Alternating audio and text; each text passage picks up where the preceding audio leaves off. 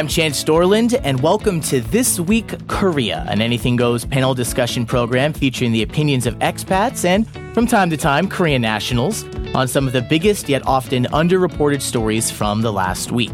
Brought to you, of course, by KoreaFM.net. On today's show, he's been living and working in South Korea for the last decade and has been involved with Asian media and blogging for the last five years. He's also the founder of the social media group Oink, only in Korea, that features expats as well as locals who attempt to candidly and humorously discuss all aspects of life and living in South Korea. And um, if you're not familiar with South Korea and if you're not a local, I cannot stress how important and well known only in Korea is. So, very happy to have Travis Hull on the program. Thank you for being here. Cheers. Thank you.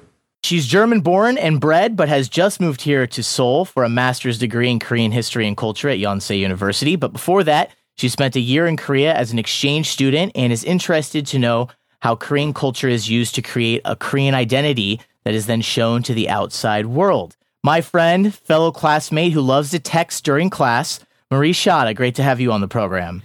Yeah, thanks for having me. Yeah, maybe you won't do that so much now. Uh, Yeah. And finally, he's been living in Seoul for the past six years and recently graduated from Seoul National University's Graduate School of International Studies with a master's degree in East Asia Area Studies. He's also appeared on both Korean and English speaking television programs here in South Korea. Currently appears on uh, multiple English radio programs in Seoul. And you can also find him on YouTube as Korean Alex, as well as uh, some other incarnations, I'm sure. Alex Sigris, thank you for being here on the program. Great to be here. And of course, I'm Chance Dorland, an American radio journalist, former Peace Corps volunteer, and now Yonsei University Korean Studies master student living and working here in Seoul. So, Alex, I'll be talking with you later on about what it's like to finish your degree and try to find a job. I'm also the creator of KoreaFM.net, an online radio station that features independent musicians and podcasters from the Korean Peninsula. So, uh, gentlemen and lady, uh, let's get going here with our first topic. In an article titled Letter to Our Dear Readers, which maybe isn't a good sign, earlier this week, the Korea Times proclaimed its recent publication of a quote, bogus word they used, uh, edi- editorial that contained the mugshot of a registered sex offender was inexcusable and beyond an apology. The Times also addressed a recent article that had a quote, touch of plagiarism, though it did seem a little bit more than a touch. Um, and uh, said the paper will double its vetting process and, if necessary, can uh, start contacting law enforcement if it is pranked again. And if I remember correctly, that was the actual wording they used. They said they got pranked uh, in order to protect uh, the integrity of the newspaper. The Korea Times says it will not succumb to the cowardly act of the writer who took advantage of the paper's open door policy and will continue its daily Thoughts of the Times section that invites readers, both professional and seems like often untrained, to share their thoughts. And, you know, for more information regarding this and other incidents, readers can actually email the Korea Times chief editorial writer at the address foolsdie at gmail.com. That was actually printed in that I think it's Fool's Die 5, actually. well, there were two. There were two. Fools die at Gmail, and then Fools die five, like at Korea Times. So there were two options of two horribly worded email addresses in that article. So, uh, Travis, we're going to get to you in a moment because I'm sure you have a lot to say. But it doesn't seem like you really could make up a worse story. Um, but this is all 100% real, apparently. Um, I saw the most recent article that had the photo of that sex offender. Um, as it played out on Facebook, at first, a few people, including myself, posted the article, um, which talked about a foreign white guy, you know, typical story. Um, but then it went a little weird. He said that Koreans didn't sit next to him on the subway, which is something I've never really had an issue with. Um, and then out of nowhere, it spread like wildfire that there was a link showing that the same photo that was used on the Korea Times website for the author turned out that that photo was of a man who had done some very bad things, um, and the identity of the actual writer is still a mystery. As you know, you just assume the photo was a joke and not the actual person who was in the photo. But for anyone who reads the Korea Times from time to time, uh, it's really not that much of an isolated incident. This is a pretty bad paper. At least it makes some pretty bad mistakes. Um, so, a lot to say about this topic, but as I mentioned, I'm going to throw it out there um, to Travis because I could go on for hours. As the man behind Oink Only in Korea, how did that original No One Will Sit Next to Me article play out on social media? And then how did it change once it turned out what that photo was really a picture of. Yeah, a lot of people were commenting on the, you know, the ridiculous nature of the article and assuming it was real to begin with. Anyway, on my site, um, and you know, it wouldn't have been like atypical of the Korea Times to publish something that ridiculous either. But then it seemed like um, later in the week, someone on Reddit discovered, you know, that it was this sex offender, and it was probably someone trolling the Korea Times, um, you know, and then people got a laugh out of it, and I noticed it was just being shared all over the place. Um, but you know, again, this isn't this wouldn't be atypical for the Korea Times. They publish like UFO spotting articles, um, just all kinds of well, ridiculous okay, stuff. okay, well, okay. Maybe I'm going to show my bias here, but as someone who has loved UFO articles since I could read, um, which was, you know, I was like reading weird, strange UFO books when I was like seven or eight years old. That's a little different because UFOs, it's like, okay, there's some videos, like statistically, you know, some scientists will say there's probably life on other planets, but the types of stories that have been printed in the Korea Times as of late, eh, would you agree they're even more ridiculous than that? Yeah, I mean, well, the editorials have been pretty ridiculous this summer. I mean, that guy brought up three separate incidents in that, uh, you know, that kind of fake apology letter he wrote.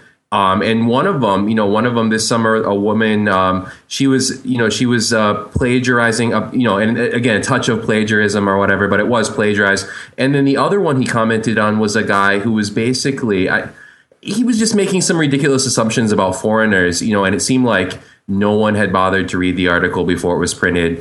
And of course, the guy put his email there, so people were, you know, sending him harassing emails and all kinds of other stuff. So, I mean, it, it, this summer has been kind of ridiculous for them. Uh, Alex or Marie, uh, Marie, you might have missed some of this because you recently have come to Korea, but obviously you've been interested in Korea for a long time. But uh, what what do either of you think of this? Um, does this surprise you at all? Since you know, as Travis and I just discussed, there have been quite a few articles of this caliber to come out of the Korea Times, or was this one even jumping the shark for you? I don't know. I mean, for me personally, I, I never really knew when I first came to Korea what was a good newspaper, bad newspaper, what was real or not. But, uh, you know, like you guys kind of mentioned, it just sort of happens more and more. And the more that I see it, I'm not surprised anymore. I mean, it sounds like a. It does, okay, look. The first thing I actually I thought it was real first. The first like paragraph or two I read it, but then as I went through it, I thought this was the most ridiculous thing in the world, and I can't believe that somehow this, like you said, gets through the editors. Like how? So long story short, uh, yeah, I have no idea. In light of what you guys have been saying, I've come to expect it. It's this whole like publish quick, publish fast, apologize later. Maybe. Why, why Yeah. don't we Why don't we ask a German, uh, Marie? W- w- when you're living in Germany, do German newspapers feature weird editorials where Germans complain about foreigners or foreigners complain about Germans? Because that seems to be pretty par for the course here in Korea, at least for the Korea Times, which is a well-known newspaper. Well, in Germany itself, you have to be especially careful when like commenting about foreigners because if you do, you will be labeled as a Nazi right away. So you have Oh. to be really careful about that. But um, as for like uh, not only Korean Times but also Korean news in general, I get the feeling that they're often report be- before checking the facts and then afterwards realize, oh, there were wrong facts and we gotta correct them. But mostly people just listen to like the first report and they don't um, read the clarifications.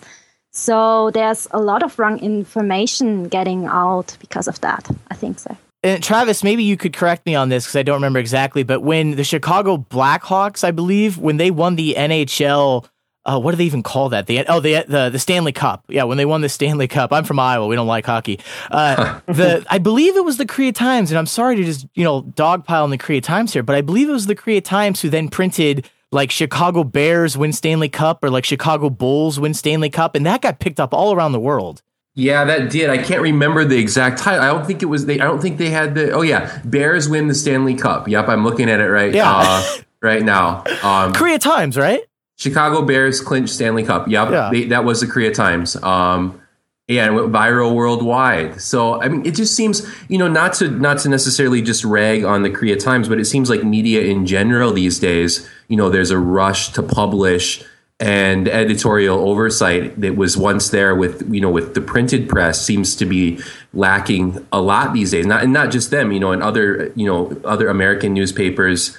But at the same time, it is the, the stuff that these uh, that this paper is willing to print has just been absurd recently. It's just been absurd. Well, can we can we really just?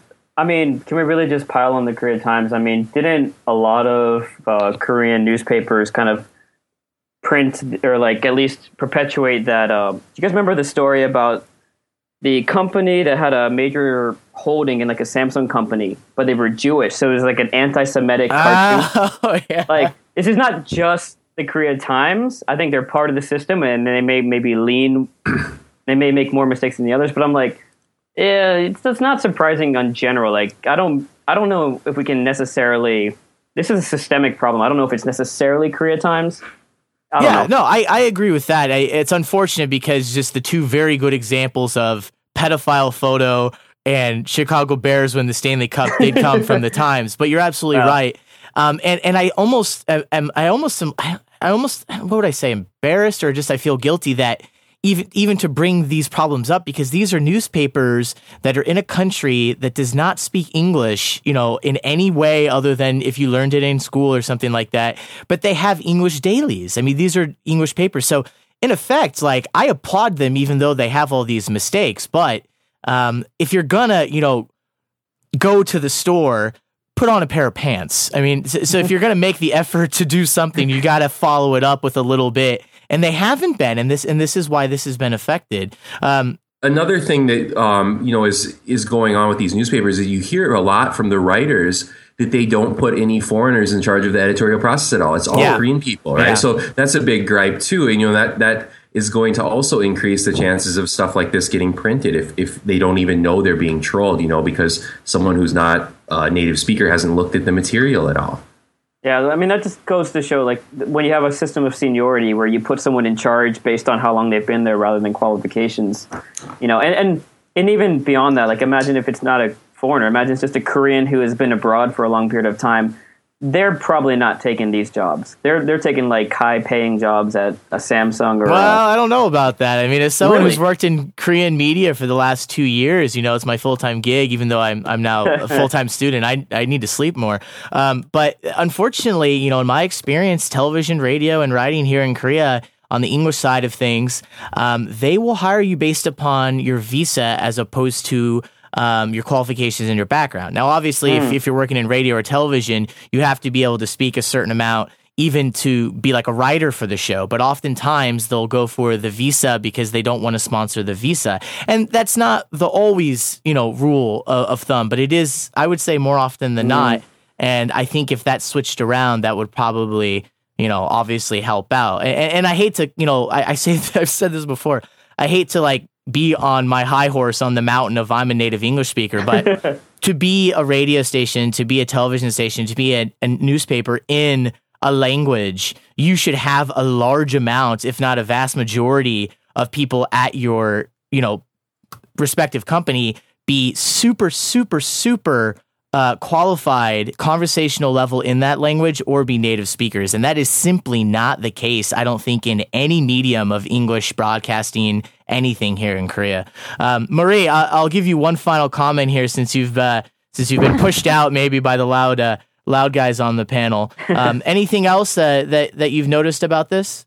Well, I've been thinking that maybe um, choosing really controversial topics maybe also has to do with getting clicks. Like it's like an like it's the online version. I uh-huh. don't know if they have a printed version, probably, but like for the online version, it's a good thing to get like a controversial title, controversial topics, just to get people look at it. Well, they definitely got a lot of clicks. I'll, I'll give them that. That's, the advertisers may be okay with that. Yeah, yeah, yeah. Well, we'll have to see what happens with this. Um, I wonder how many emails that uh, was it fools die? Was it yeah, fools die at gmail.com. Remember that email address, everybody. Chance, Chance, can I make one? Can I say one final comment about this guy? This fool's die guy. Um, his name is Oh Young Young Jin, I think. Um, and he has well reportedly been behind um, getting a foreign blogger who went by the name of Brian in Jeollanam-do uh, reported to immigration here in Korea in the past. Um, and Brian wrote in detail about that on his blog, and he actually called this guy out for doing it too. So this isn't the Oh. first time this guy has been involved in controversy. But well, what was that for? I don't know anything about Um, this. he, I think he was upset with the maybe the the tone of his blog, or oh, he was doing. Um, Brian was doing work for the Korea Herald actually outside of his visa, and he was blogging about teaching. So this guy, supposedly, this guy reported him to immigration for his work with the Korea Herald.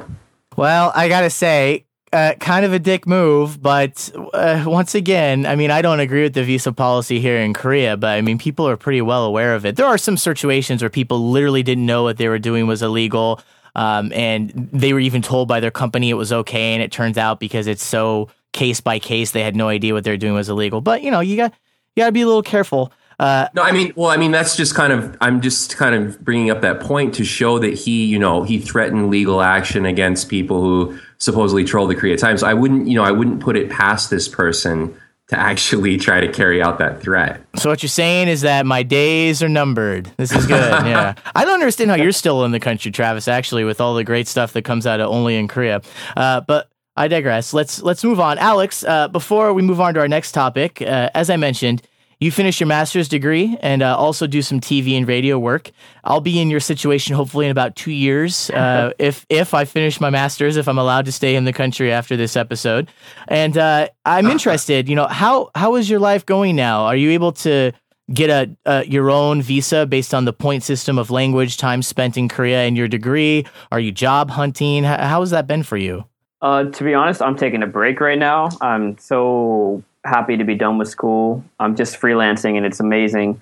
But when it comes, oh, okay, so to give you some hope, when it comes to job hunting, I think the best thing about it is um, just drop, it's dropping the name bomb, man. If you drop Yonsei or Seouldae or Kodae, like people just automatically respect you more for no reason. Like I don't deserve it. For no reason. I mean, I'm gonna call it no reason because like the Koreans that got into my program are like top notch, and I'm like, well, they needed a an American from Ohio to fill the quota, so I, I slipped in, I guess.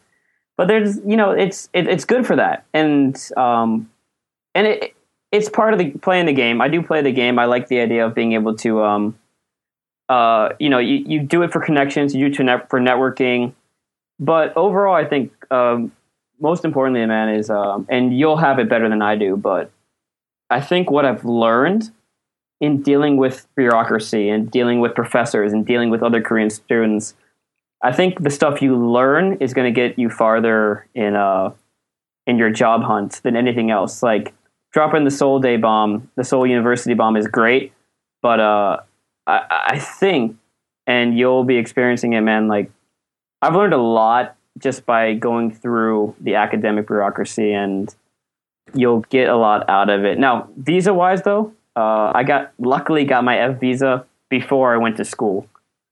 And that in itself is another story because I got my F visa the month before I went to school. And if I would have failed the point system, I would have been uh, kicked out of the country and everything would be different.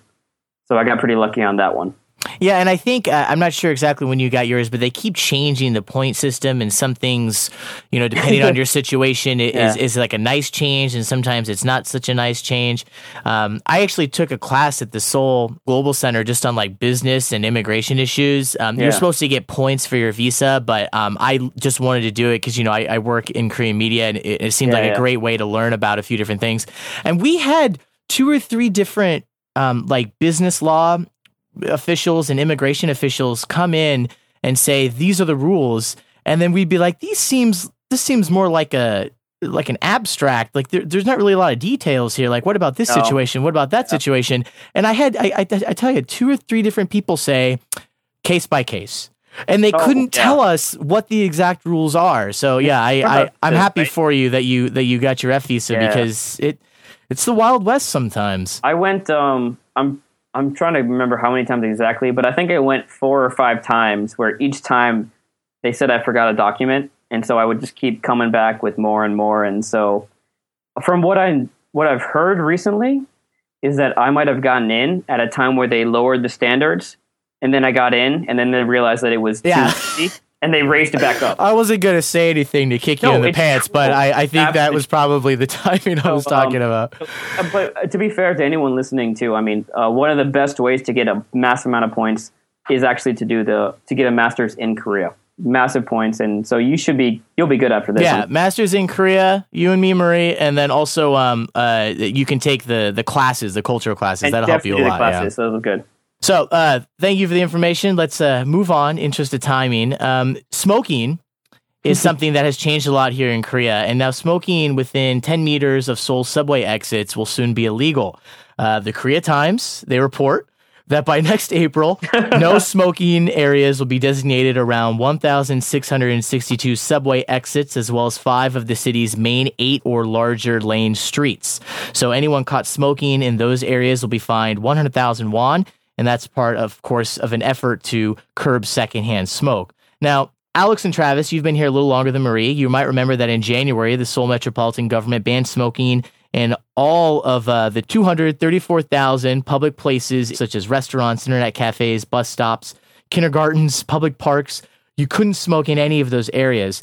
Now, personally, uh, as an on and off again smoker who actually started smoking here in Korea, unfortunately, one of the dumbest, probably the dumbest things I've ever done. I was originally against this move to ban smoking in all those areas. Uh, cigarettes were cheap; it's like two bucks, you know, U.S.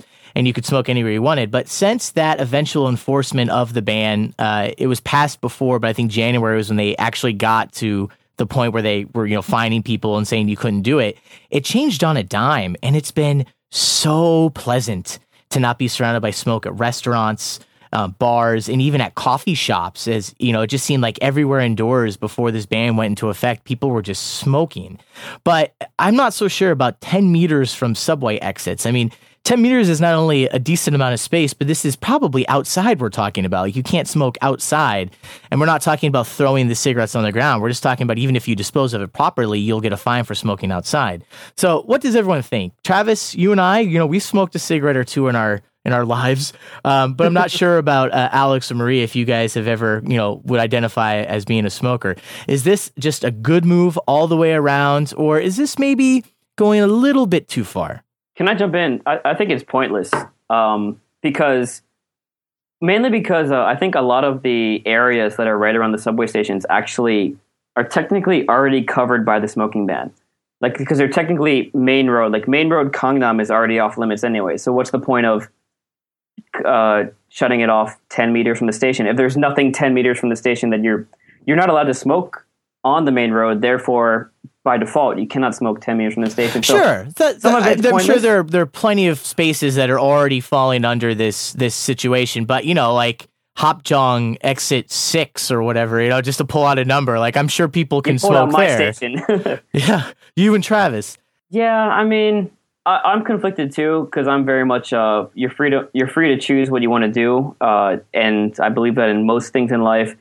But I do enjoy the pleasant, like you said, pleasantries that come about, like not having a smoker every five feet. Like I've smoked a cigarette in my life, but I get it. I, I do kind of get the um, the need to be considerate of other people. So ten meters, what's three basketball hoops? I guess that's okay. Just walk in the alley. I'm not sure. I'm not. I'm not a really a chain smoker, so I don't know the the problems that come with walking 30 feet. Well, now, Marie, uh, as a German, when I lived in Berlin for a year, 2008, 2009, uh, one of the best times of my life, ups and downs, but I'm really glad I did it. Um, I was surprised at how basically it seemed to me every German smoked, um, but they were kind of cool about it. They rolled their own, and it didn't look like a joint. It, it looked like a real cigarette. Like they had a little machine, they had a little filter, Ah, yeah, yeah. and they'd pack it together, and it looked like a normal cigarette they bought at the store, but it was cheaper, you know, because they did it all on their own. Um, everyone seemed to smoke. Um, but at the same time, it had different smoking laws than just smoking everywhere, which is basically the rule in Korea um, before this switch in January. So, but what do you think about this? As someone who grew up in Germany, do you think um, this is a good move? Well, um, Actually, in, in Germany, I don't think there are much of laws. So, like when I was in, back in Germany, when I went um, out of the street, I always had like some smoker went in front of me and I got all the smoke. And so I actually, when I came to Korea, I actually really, really liked it that that wasn't the case here.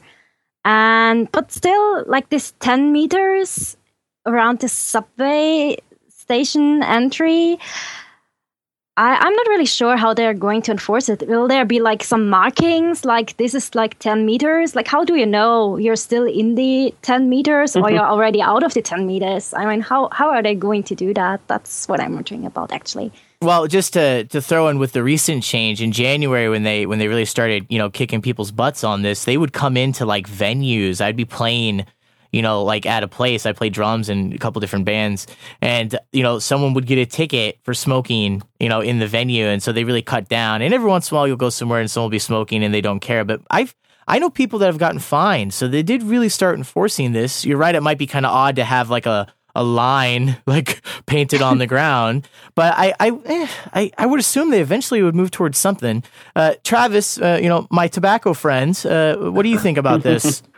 Well, I, yeah, I do smoke. Um, I guess I, you know it's fair for people who don't smoke indoors, and it is pleasant to be indoors with no smoking. And the subway thing, I again, I probably they won't be able to enforce it too well. I kind of gr- agree with Marie. Um, you know, I think there's there's laws right now where you can't smoke on certain streets, like you mentioned, main roads. But I see people doing it all the time. I do it once in a while too. Don't really care. No one really says anything to me about it either. Um, I work down in Gangnam once in a while I'll have a cigarette on the street in Gangnam. No one says anything. Um, and, and, you know, when I did first come to Korea, people did smoke indoors, but um, I think, you know, they're moving away from that, and that's good.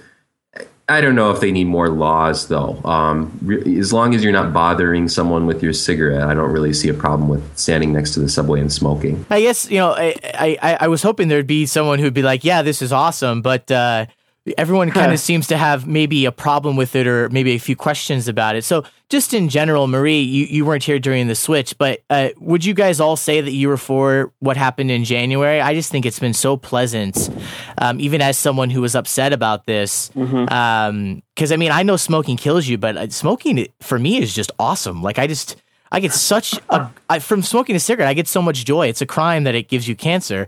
Um, but I was I was you know just even a couple weeks after I noticed people weren't smoking places, it was so nice and it was so positive. G- generally, everyone is for that change. No smoking in restaurants. No smoking in cafes. No smoking in PC bangs where there's you know kids playing StarCraft as well as forty year old guys playing StarCraft. Yeah.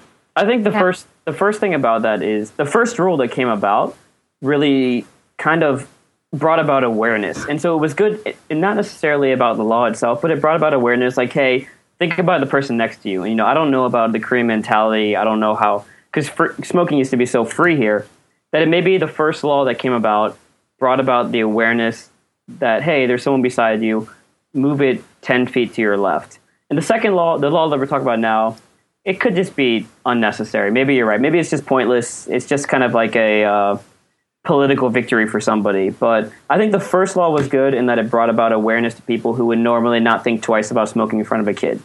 Marie, you're definitely for this, right? Well, yes, I'm, I'm for it. I'm a non smoker, so I really enjoy people not smoking, like especially not in, inside where I'm. We inside, got the one German who doesn't yeah. smoke. He's so biased. no, but actually, um, I, when I was here before, like I was here from 2013 to 14, and I went around with some friends, with some Korean friends who actually did smoke, and they said um, that it was really that most Koreans nowadays, like then nowadays, used if they were going to smoke, they would stop and go in some alley where no people were like walking. So I think this kind of awareness was already there. Yeah. Before. Give credit. I mean, give credit to the younger. I think it's a give credit to the younger generation. I mean, uh, the yeah. younger generation Koreans are aware; they know the issues. So I don't mean to say that like all Koreans don't they're not aware of what's happening, but I think a lot of my younger friends as well were very similar in that approach. They were very they would ask me, "Do you smoke? Do you mind if I smoke in front of you?" I think a lot of the young Koreans, maybe under 30 crowd, they're pretty good. I think you know definitely a shift in opinion here. Even even I might even say from the older generation. When I first uh, Mm-hmm. started teaching in Korea, my principal gave me a private office at an elementary school, and he actually allowed me to smoke in the office if I opened the window. In in Oh. in in a public school, and the the the male teachers would regularly smoke in the bathroom where the teacher uh, where the students would would use. You know, so this was like 2006. So I mean, things have ch- definitely changed a lot. You know, in the last 10 years or so. And give credit where credit is due. Not only did they switch the smoking law, they doubled the price of cigarettes almost. Yeah. They've really Yeah. kicked Philip Morris in the testicles. I mean, this is one two punch coming from I think Korea has um one of the highest, if not the highest, male um, smoking rates in the OECD, but I think women is is one of the lowest, which shows you, you know, some of the disparity between genders here in Korea. Yeah, I mean, it was a good it was a good move. Um, if you look at what they did in Australia, New Zealand, I mean, it cut smoking down. And the funny thing is, everyone always like kind of quotes the figures like Koreans live the longest, but you actually hit it on the nail right there. Like uh, Korean women live so long because they don't smoke, and they actually bring the average up a lot. And you know, Korean men do suffer from a lot of things such as liver failure and and lung disease. So it, I, you know, as yeah, I'm in favor of it. I'm in favor of free choice, but uh, this is a good law. Are cigarettes really that expensive though? Right now, I mean, they're- Well, I Not yet. mean, Travis, as an American, I mean, $4 a pack? I mean- four dollars a pack is still Yeah. probably so expensive. less than two times. I mean, I mean, like, what would it be like ten bucks in the states? Yeah, I mean, you uh, go to New York City, they're like I, probably twelve dollars or something for a packet. Or Canada, you know, they're twenty dollars or places in Canada, so it's still pretty cheap. All right, moving along. No more tobacco talk. Don't smoke, kids. Really, one of the stupidest things I've ever done. I, I, I tell you, like, it feels so great, but I just once you start something like smoking, you can't undo it. It's like if you have a sports injury, you might get surgery or something, but your leg still is gonna hurt when it's like cold outside or there's like fog, you know, like those old stories. That's real. I, I have an injury that I got and like my leg hurts when it's foggy outside. It- you- once you start smoking, you're never going to feel the same. Don't do it. Uh, moving along. Marie, Yeah. you're on a full ride scholarship here to do your master's in Korea. You're smart, you're German. These are two great things.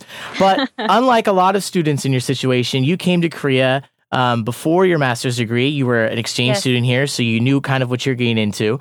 And also, you have TOPIK, uh, TOPIK level five, I believe, which is Uh, I do, yeah. damn near Ooh. almost the highest that you could be for Korean language. Um, so how has the move gone so far? Has it has it been an easy transition for you already living in Korea, already having excellent Korean skills? And and what's it like being a student in Korea versus like being one in Germany? Well, um, first of all, since I was in Korea before coming to Korea this time wasn't much of a change. Like the first time I came to Korea, it was like really new and I was really nervous. But this time I was like, oh, yeah, I'm coming back to my second home. It was kind of this kind of feeling. So, yeah, it was was easy to, yeah, get get um, used to it again. And well, what is different from like Ger- being a student in Germany and being a student in Korea actually is that um, I feel that the workload in Korea is pretty much higher than it was in Germany. And also, we have to read a lot, and then the tests will be on our readings. And in Germany, it was like we did discussions and we would do tests and papers on the topics where we're discussing. So I think there's a slight, slight difference. So so you're saying like you would have more um, work or in class discussion more often, and then in Korea it's just like one or two big things, and that's your grade. Well, well, not exactly. I mean, we also have to write papers here as well. But um, in general, I feel like yeah, there are a lot of workload, a lot of readings, a lot of homework that um, yeah that will be important for your tests. Whereas in Germany, there are readings, but they're more like suggestions. So you could read that, or you could read that. You can read this or you cannot. Yes, kind of like this, but you don't actually have to read it to pass the exams or to write a paper. Well, we'll see uh, at the end of the semester if we actually had to read all the stuff that we were supposed to read. Um, my time as a student in Germany, I lived in Germany for a year as a fellow of the government exchange student thing. Um, I was actually a little little um, unimpressed by the German universities that I attended. I went to Humboldt, uh, Freie Universität, Technische Universität, yeah. in in Berlin, and it just seemed like a factory. Like no one. I, I went to the office and was like, "Where's my class?" And they said, "We don't know where your class is, but." The first week, all the students are just walking around campus trying to find their class. So don't worry about it. And it was really weird to hear that as someone who went to a private school in Boston, you know, in the US, yeah. where you know, I, I knew all my professors by name and, you know, stuff like that. So um, I didn't have great level of German language. Um, you know, I could speak to people and stuff, but that's kind of been my problem living in Colombia and Germany and Korea is that I've never really gotten the language down. Hopefully that'll change. But um, uh, all right, let's move along. Finally, here, our last topic. Uh, lots of tangents on today's episode. Uh, is is coming up this week. Um, and a growing number of Koreans are now opting for an easier, relaxed holiday instead of, you know, the century old rituals, um, which, you know, good and bad. You know, they're century old, so maybe they're not exciting, but you know, there's a lot of tradition there. And uh, this is reflecting, of course, what is Korea? It's this slowly changing tide of new and old, and national holiday customs are now kind of entering into this mix. The Korea Herald reports that as the holiday changes, more and more people are choosing to travel. Some children are actually giving their parents a wrinkle reduction surgery or Botox injections, and many women are ordering ready made food for the memorial service for the family's ancestors that they do during the Chuseok time through an online shop instead of preparing the food at home. Although uh, I'll just point out the fact that they talk about women ordering the food as opposed to people ordering the food kind of shows the role of women uh, in a in a holiday here in Korea. Um, so this is uh, actually what I'm going to be doing with my girlfriend's family. She's Korean. We've been together about a year now, um, and I'm going to go to her home, which is near Busan. And after the uh, ceremony to honor the ancestors, and we'll have a nice meal at home. We're basically just going to travel around the country in like a van um, and doing what I assume, you know, I never did with my family, but uh, I know people in the US would just like get in the station wagon, drive around, and have a nice family vacation. So, a very lighthearted topic to finish the show, but I was wondering what will you three be doing uh, during Chuseok? Uh, you know, will you be pretending to be part of a Korean family, such as myself, or uh, like is often the case with foreigners, chilling in Hongdae or Itaewon during the four day weekend? Um, and you know, Travis, you know, you're, you're married to a Korean, so would you be joining your wife's family? And then also, is this something that Korea needs to worry about? You know, Korea has changed a lot, um, and they've made a lot of progress in the world. Uh, so, like other things with culture, is this the price of success, or should Korea try to hold on to these holiday traditions as other things fade, you know, a- away as Korea moves in to uh, becoming really, you know, a powerful country in Asia, but also a powerful country around the world? Uh, so, Travis, let's start with you. What will you be doing for Chuseok? Um, actually, you know, in my 10 years in Korea, I've left Seoul for Chuseok twice, I think. And, um, you know, both times it's been fun. There's always going to be a lot of traffic on the roads. Um, so what I generally prefer to do, you know, is stick around Seoul, meet friends, um, you know, go to Itaewon, Hongdae, like you mentioned. Um, but yeah, usually I like to stick around Seoul because the city is nice and empty. Um, and there's always. Yeah, it really empties out. It's nice. Yeah, it does. It's, em- it's, empty. So there's always, you know, restaurants are not busy. Um, if you go to Itaewon, there's nice restaurants that are open. So I really like to hang around Seoul uh, during this time of year and the Korean New Year. Uh, it's something that I think we talked about this on the show, but depending when this week Korea started, we may not have. Uh, I remember when MERS happened um, and Hongdae was like a ghost town on a Friday and Saturday night, and I remember thinking like, "Oh, this is amazing." I my second thought was then, "Oh, this is like Chuseok." I mean, it's it's great. It's a lot of young Koreans sticking around, um, and a lot of foreigners, and it's still good weather. I mean, if you stay in Seoul, Chuseok is is a great time to to have you know three or four days off work. Uh, Marie, what will you be doing? Uh, your family's in Germany, so yeah. um. Well, I'll be staying in Seoul. I mean, I got the offer to go um, to the family of a friend um, in Kimhae near Busan but I didn't really want to do that. I'd rather just stay here, enjoy, yeah, enjoy the empty Seoul. Also, a friend of mine will be coming um, from Germany to start an internship, so I'll be here to show her around a little. And also, there, I think there's some programs and like the um, in some of the palaces, like some traditional um, programs. So I think I'm going to check that out. Really, I'm surprised, Marie. You seem so into Korea. You turned down a chance to go stay with the family. Good idea. Well, I heard like um no no it's because um another friend did the same thing with the same friend uh, a few years ago, and she said it was okay, but if you you don't have to do it. So I was like, okay, probably. Wow, that that doesn't Also- sound okay. Actually, that doesn't sound good at all. no, and also I was like, yeah, my my friend is coming. She needs a lot of help. She's coming on Friday, like right before Chuseok, and she will need a lot of help to adapt. She can't speak Korean. She doesn't know anything about Korea. So I think I'm gonna have yeah set some time aside and help her. So Man, what an exciting time! I I wish I could remember what it felt like to come to Korea for the first time, where everything you walked Yes. around was awesome. Soju soju was still just as horrible as it was now, but it was new, so it was slightly less horrible. Like.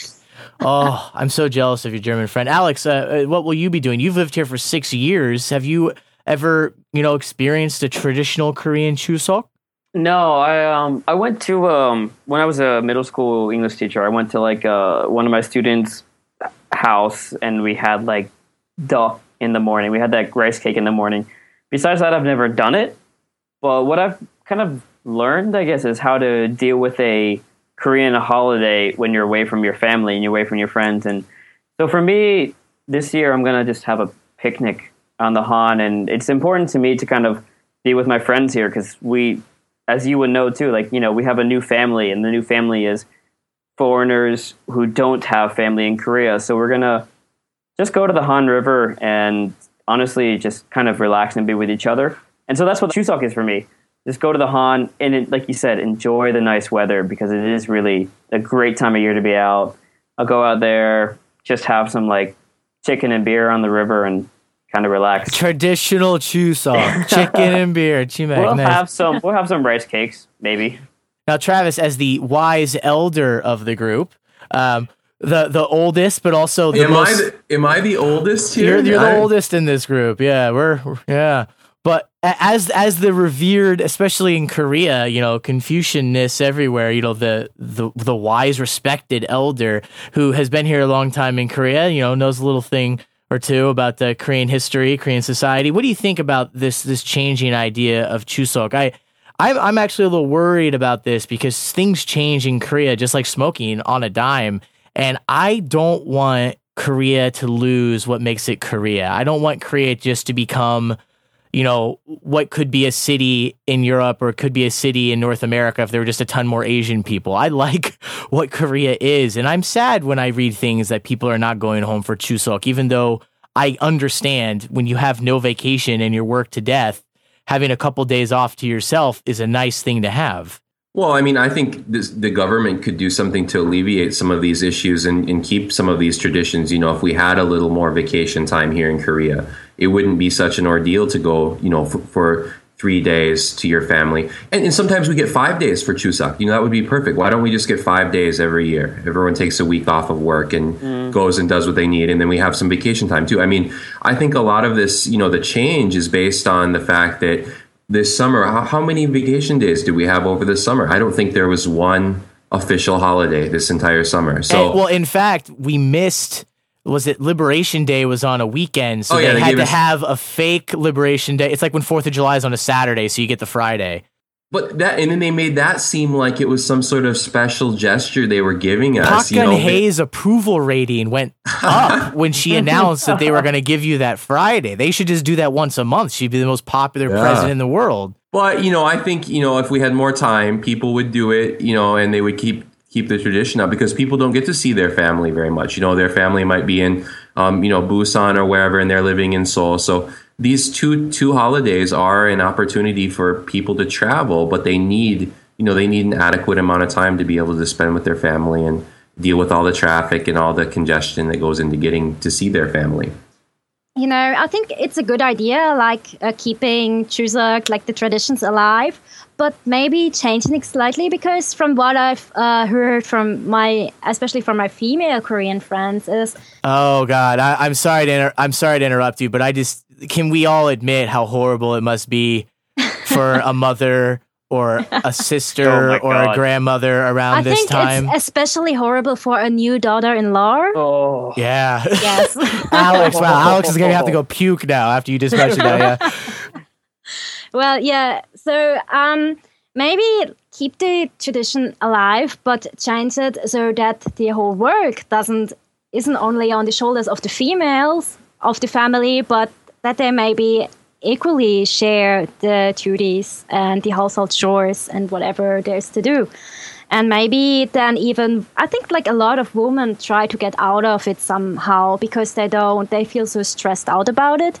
So maybe changing it so that everyone in the family has to do some chores would maybe also help to keep the tradition alive. On that topic, what I just want to throw into is that I, I read an article that said fake casts, uh, and, and like when, when they post things like this, like who's to say what popular means, but it was an English article. Fake casts are actually becoming popular enough that they decided to write about it. Wives ahead of the holiday are buying these casts, so I guess they can put it on and look like they're injured, so they don't have to do as much work. And it's not like a hard cast; it's more like a sling or something. That was another Korea Times article this week. but this one was real. It, wa- it was a real article. Uh, Yeah. They, they Yeah, checked their facts. I read that. Yeah, yeah, yeah. But I mean, I just uh, we've talked about this on the show. Um, but it, I, I I'm gonna go with to my girlfriend's family, and my girlfriend's family is really cool. But she's from a really rural area, and like you know, just like in the states or I'm sure in Germany. I didn't go too rural when I was in Germany. I lived in Berlin for a year. But you know, when you go rural, things get a little bit more country, you know. and uh, you know, in my girlfriend's family, you know, it, it's I offered to to help to clean up one time, and it I was told no, that's okay. And I think it, it might have been because I was a guy. Um, so this is something that really exists. Like I, I, I hate to just keep bringing this up, but like this Yes. is this is a very real thing. Yes, yes. Um, like uh, the friend who of mine, who, she was female. She went to this uh, family over Chuseok, and she had to do household chores as well, like making mandu and this kind of stuff.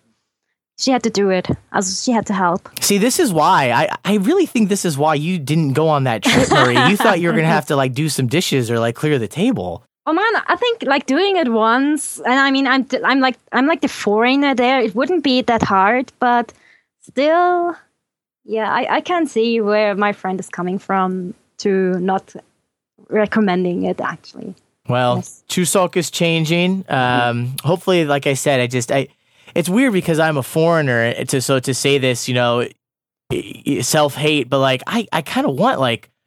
We need less like foreign English teachers here in Korea, and we need less like Western influence in Korea because like everything is changing here, and it just oh it breaks my heart. That's I that's love I love that. I think nobody hates foreign English teachers more than other foreign Than English other teachers, foreign English including teachers. myself. I mean, we're all haters. We're all haters. I don't hate foreign English teachers. They, they you know. No, yeah, I I don't. I don't mind them. well, Travis, you're an excellent example of someone who is who has stuck with the trade but doesn't ruin it for everyone else. Yeah. Well, if they if, If if they would makes- stop giving out F visas, you know, like or, or sorry, E two visas so easily. If you have an F visa here, you could make more money. I, the, I think the problem with a lot of you know a lot of um, foreigners have with other foreigners is they think it you know is a typical idea. They're taking my job, you know, and Yeah, sometimes yeah. they might be. Um, they might be sometimes, but you know, I guess that's just part of how it you know part of part of life. It's the illusion of scarcity that brings about this unjustified haterness. All right. Well, we'll we'll leave it on that. We'll end the show on hate. Um, but Travis, you know, uh, before we go, uh, you know, we, we talked to each one of our guests. Your longtime expat, you know, revered elder of the expat community. Um, and you know, I, I would say, you know, you're like you're like living the dream. You come here, you find a place that you you enjoy. You left Korea for a while. You decided to come back. Um, you know, you probably could stay here for as long as you wanted, unless you committed a crime and then appeared on the front page of the Korea Times or another English newspaper. Um, what, how how has your opinion of Korea changed? Not only as you know you've learned more about it, but Korea has changed a lot since you first came here. Oh yeah, it's changed a ton. You know, I still really enjoy Korea, and I, I sometimes, you know, I've been living in, I lived in Itaewon and Hapjeong now for a while. I'm kind of down by Mangwon now, and Mangwon has this traditional market, and I really enjoy living over here because, you know, it's it's really kind of like old school Korea. It's like, wow, I'm not, you know, I'm not surrounded by. Well, there's a Paris baguette on my street, I guess, but you know, at the same time, The there's Paris selling baguette vegetables. on every street, man. Yeah, there's, they're selling vegetables on the street, you know, and it kind of has that traditional feel. But I, I really, I, I think, you know, that Korea is so far in the last ten years, I've noticed it's been able to to do really well with uh, with the change that it's going through. And there's been some improvements. You know, the food. If you're a foreigner here, the food has gotten a lot better, and a lot. There's a lot more restaurants that cater to foreigners now. Um, I'd say English is a little more widely spoken, even outside of Seoul. So you know, there is some changes that you know people have problems with, and it you know you don't want Seoul to become some sort of like suburban hellscape like America, a lot of American cities. But at the same time, I think Koreans do really well with like mixing um, the change, you know, with the tradition. So I, I, I really uh, feel optimistic about you know the future for Korea because they're really able to you know uh, take things and mix them together. You know, like with with foreign food, and a lot of foreigners gripe about that. But I think they're really they're really good at adapting and changing, and um, I'm I'm optimistic about the future of this country. Real quick, because I want to tap that knowledge uh, base in your skull. What, what's something that has changed that you wish didn't change? And then what's something you wish would change? I'll give you an example. I lived in Germany for a year. I love bread and I love cheese. I would love to have some decent bread and some decent cheese in Korea for a reasonable price, but I don't think that's going to happen in my lifetime. What's what's your golden pony? What's something you would love to see here? Oh, I mean, I, I, with food now we have um, we have barbecue restaurants and all this stuff that wasn't there ten years. We have better Like southern, beer. like southern You know, barbecue. you mean? yeah, yeah. Um, beer, the beer scene's changed a ton. You know, microbrews have gotten big here. So if you like to drink beer, you know that's better than drinking Cass or Hite, I guess. Um, and you know that the beers are good. Um, and they're also being domestically brewed too. So there's that option. Um, you know, I'll just kind of go back to what I missed, but there was a post on my page this week about all the signage here, how it used to be all wild. You know, you walk through um, Sinchon at night, and it's just like this haze of like neon lights. And I think, you know, Korea is slowly kind of moving away towards less extravagant signage on the building, and it kind of gives it more of like a, you know, a suburban appeal sometimes. So I kind of, I remember when I first got to Korea, the first night I was walking through Noan, and I was just amazed by all the, you know, the neon lighting and stuff. And it seems like that's kind of, um, you know, going away a little more than it was when I first got here.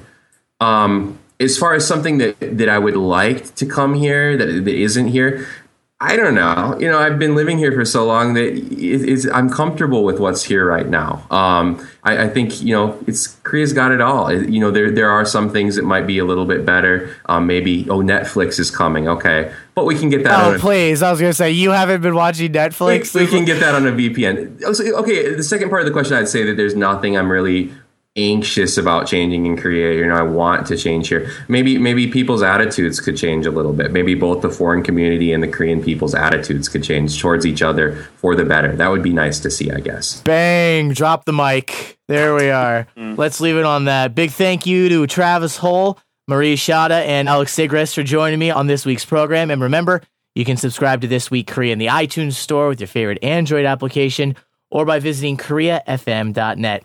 Thank you, Travis. Thank you, Marie. Thank you, Alex. I'm Chan Storland.